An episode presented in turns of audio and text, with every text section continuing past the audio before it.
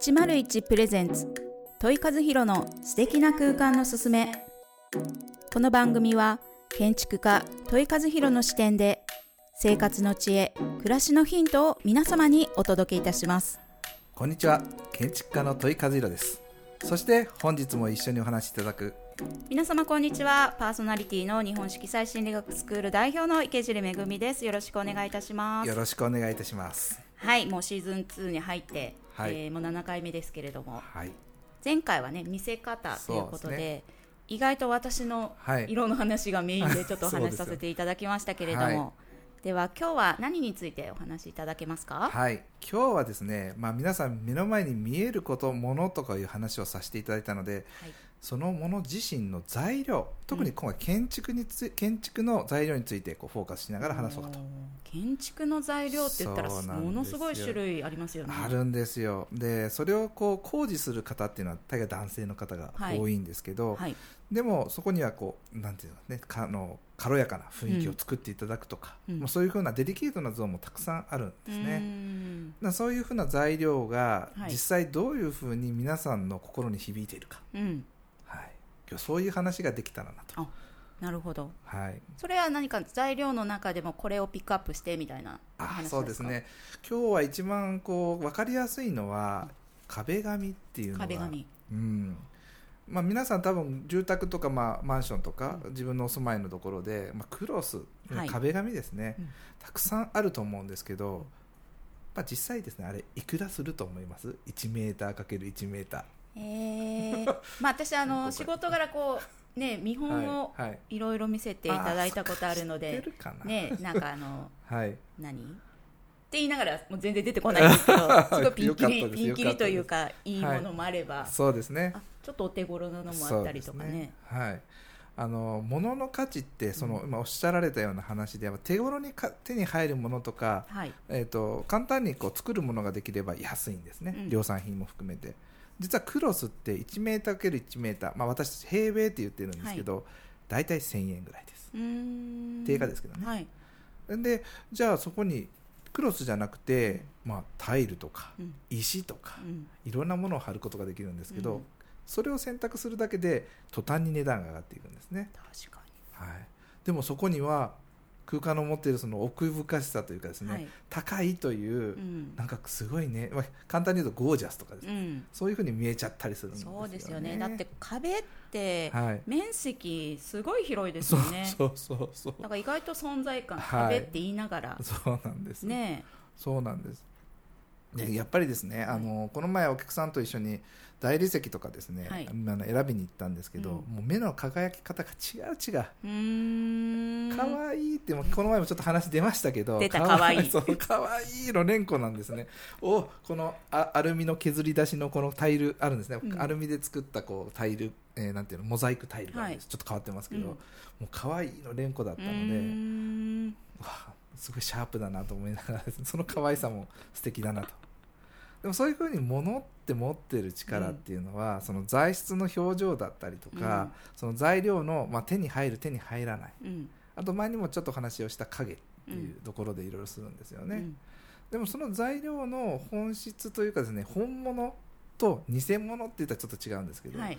その差がだんだん最近ですね縮まっちゃってるってるんですよあー。なんとなくわかります,、はい。なんかまあ壁まあ今日はですね壁の、はい。えー、とクロスのお話ですけど例えばあの植物にしても、はい。あの光勾配とかまああの、はいはいはいはい。店舗とかに飾られてるはい。植物でも、はい。えこれ本物？あ偽ますね。物みたいなのあるじゃないですか。そうそうそう。そういうことですよね。クロスでも一見なんか本物のように見える本当そうです。なんか近くに寄って初めてあちょっと違ったとかですね、うん。偽物やんとかってうん。思うようなものってはい。ありますよね、確かこれですね何が起こってるかというと実はその建築業界にすごい今変わってっていうのはその 3D プリンターというかですね。にあとインクの例えば外壁の色を作るときに、はい。昔は単色だったんですけど、うん。インクジェットのの巨大版ができたおかげで、うん。すごいリアルな外壁ができてってるんですよ遠くから見たら本当にあの木製うん。とか、えー石みたいなものがそうですね。てるんです。確かに。あの某コンビニのね。某コンビニはい。某コンビニの壁、外壁もはいちょっとタイル風なのあるじゃないですか。ね。遠くから見ると本物っぽいけど、はい実は近くに行くとめちゃくちゃ平面みたいな、あそうそうそうそう。でこぼこないみたいな。そうあそうそうそうおっしゃる通りです。そうですそうです。ありますね。ありますよね。ありますあります。もうまさにその世界ですよね、それがどんどん技術によってもう本物に近づいていってきてるんですよね、でもこれ何が大きく違うかっていうと、うん。まあ、いい意味でもあり悪い意味でもあるんですけどやはりこう年月っていう厚みを作っていかないんですよねあの僕たち本物を見てるとはい。ちょっと色がこう悪くなったなっていうのも味だとかですね、うんうん。なんか雰囲気にこう、うん、歴史を刻むようなはい。感覚が残っていくんですけど、材料にですね。今はそういうふうなプリントものって本当に優秀なので、うん。ほとんど劣化しないでも皮とかねそういうのはいもこう使えば使うほど味が出てくるってねおっしゃる通りです。言います。から本物ってやっぱそうですよね。そう。なんですね、うん。なんか人ってなんかこう愛そのもの自身を丁寧に扱うことで愛着って生まれるじゃないですか。それもその愛着をこう染み込ませる、まあ、皮だったらそうですよね、私も好きなんですけど皮をちゃんと丁寧にしてるとうん。味っていううん。雰囲気になっていくんですけど、もうそういうふうなサイディングと言われるようなあの工業製品はうん。もういつも綺麗ですしもうなんならあのこそうなあのなんだ、えー言葉が出てこなくなっちゃったんですけど まあ最近は多いんですけどね、はい。はいあの本当水圧の高い水で、うん。はい、あのかけると綺麗に取れていく。取れていくやつ。はい。ありますね。ありますね。ケルヒャとか、はい。まあ、そういうものでえーやれば綺麗になっちゃうんですよね、でもそれってどうなのいやもちろん大切ですし、うん。いいなと思うんですけど、うんこう包み込んでいくこの良さみたいなうもの、ん。で朽ち果てていくものをこうメンテナンスしてより良くしていくっていう、うんうんなんかそういうところに歴史を刻みながらうん。愛着って生まれるようなうん。気がするんですよね。そうですね。ちょっとやっぱり、あの手間がかかるものほど愛着が湧くってねね。やっぱり言うので、はい。うん、まあ、ただそう言いながらもやはりこう現代人めちゃくちゃ忙しいのでそんなことに手間かけ取られないと。いはい、や僕もごもっともだと思います、うん。もうなんならそういうものが綺麗にうん。残るのであればあのいいなと。うん。例えばそう、まあ、一番大きいのは光触媒はい。ですね。紫外線が当たることによって表面のとここう汚れをこう浮かせるんですね。うん。で雨が流れてそれを流してくれると。なんとも素晴らしい外壁があるんですね まあ雨が当たらないといけないんですけどそうですね。ね。外はねやっぱり自分でメンテナンス大変だからちょっはと楽したいところですはい。ね、ですね。うん。部屋もクロスもですね今表面強化といってものすごく強いうん。ものもたくさん出てるんですね、はい。まあ一概にそれが悪いとは僕思わないんですけど、うん。なんかそういう部分で、うん。この素敵素敵な空間を進めるにあたって、はい。なんかこう自分の住んだ歴史を刻めるようなものがあると、なんか良くないですか？そうですね。なんかまああの家を建てる側としては、はい。極力予算は抑えたいところではあるんですけどです。まあ、はいそういう提案されると、うーん、確かになっていう思いはねあるので、ありますようね、ん。おっしゃる通りあのちょうど、えー、と来週あ違うラジオの放送からするとあすいません皆さん。放送からすると2日前に終わったあのセミナーがありまして、はい。はい。あのまあ、今録音してるの来週なんですけど、あのその時にですねあのインテリアデザイナーの方にはい。実はちょっと、プロの方に私セミナーすることになっておましてー。でそれを私のデザインしたあの豆の花さんとはい。いうカフェでやるんですね、でその時に、えー、とそこで気を使ったのは今まさに。うん。お金をかけるところはかけて、うん。かけないところはかけないのを徹底した物件なんですね、で何を大切にしたかっていうとやっぱり触るところ人が触れるところは本物をうん。できる限り使って、絶対に触れないような天井とか、こう隙間の奥の方とかはもう例えばさっき言ったクロスうん。を使うんですけどはい、バレません。バレませんっておかしいですけど。そうですね。あの家主さえ分かってればいいところっていうのありますもんね。そうそうそう。僕がそれ鼻高々の説明するんで、まあ、それは嫌嫌かなと思いながらもですね、そうそう。なんかそういうふうなメリハリをつけることで、うん。まあ、今おっしゃられたそのお財布に自分のお財布にこう優しいかつ、えー素敵な空間に住めれるという、はい。そういうバランスをこうコーディネートしてくれるっていう、そういうのって大切かなって。大切ですね。そうですね、なんかちょっとこだわったところが全部じゃなくてもはい一部あるだけでそうそうそう。満足感全然違いますもんね。全然違いますね、うん。そのそこだけ高級なものを使うともう皆さんお客お友達さんが来た時に、うん。ここはねここはねってうん。必ずこう言われるので、はい。なんかそういう部分ってなんか大切だなってうん。いつも思いますね。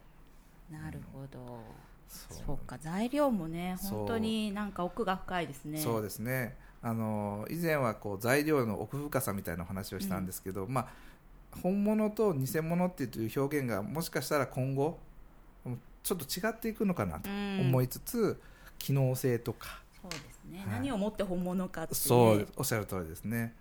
やはりあの現代の方っていうくくりだけじゃなくて、うん。やはり奥様方とかの家事育児にも目いっぱいなので、うん。ちょっとでもそういう仕事をへしてあげれるような、あの機能性クロスとかですね、はい床だってほとんどワックスノンワックスとかってありますんで、そうなんですよ。フィルム1枚かあのコーティングされてて、へー。ノンワックスフローリングっていうのがあるので掃除が楽。楽でしょ。う、まあ、あのロボットあとはもう置くだけで、そうですよね、はい、常に綺麗になってる。なるほど。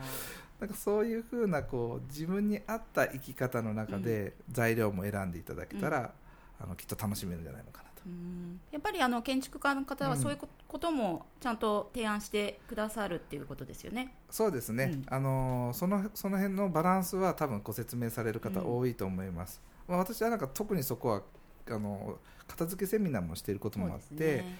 奥様方が今何歳何歳じゃない？どういう状態かというのを考えながら、うん。あのおご提案させてもらうので。ね。はい。いやだって見本がありすぎてそうなんです。多分なんか本当に好きでや、ね頼んでる人はこう自分でね、はい。い、ろいろ見てあこれがいいってなりますけどそうですね。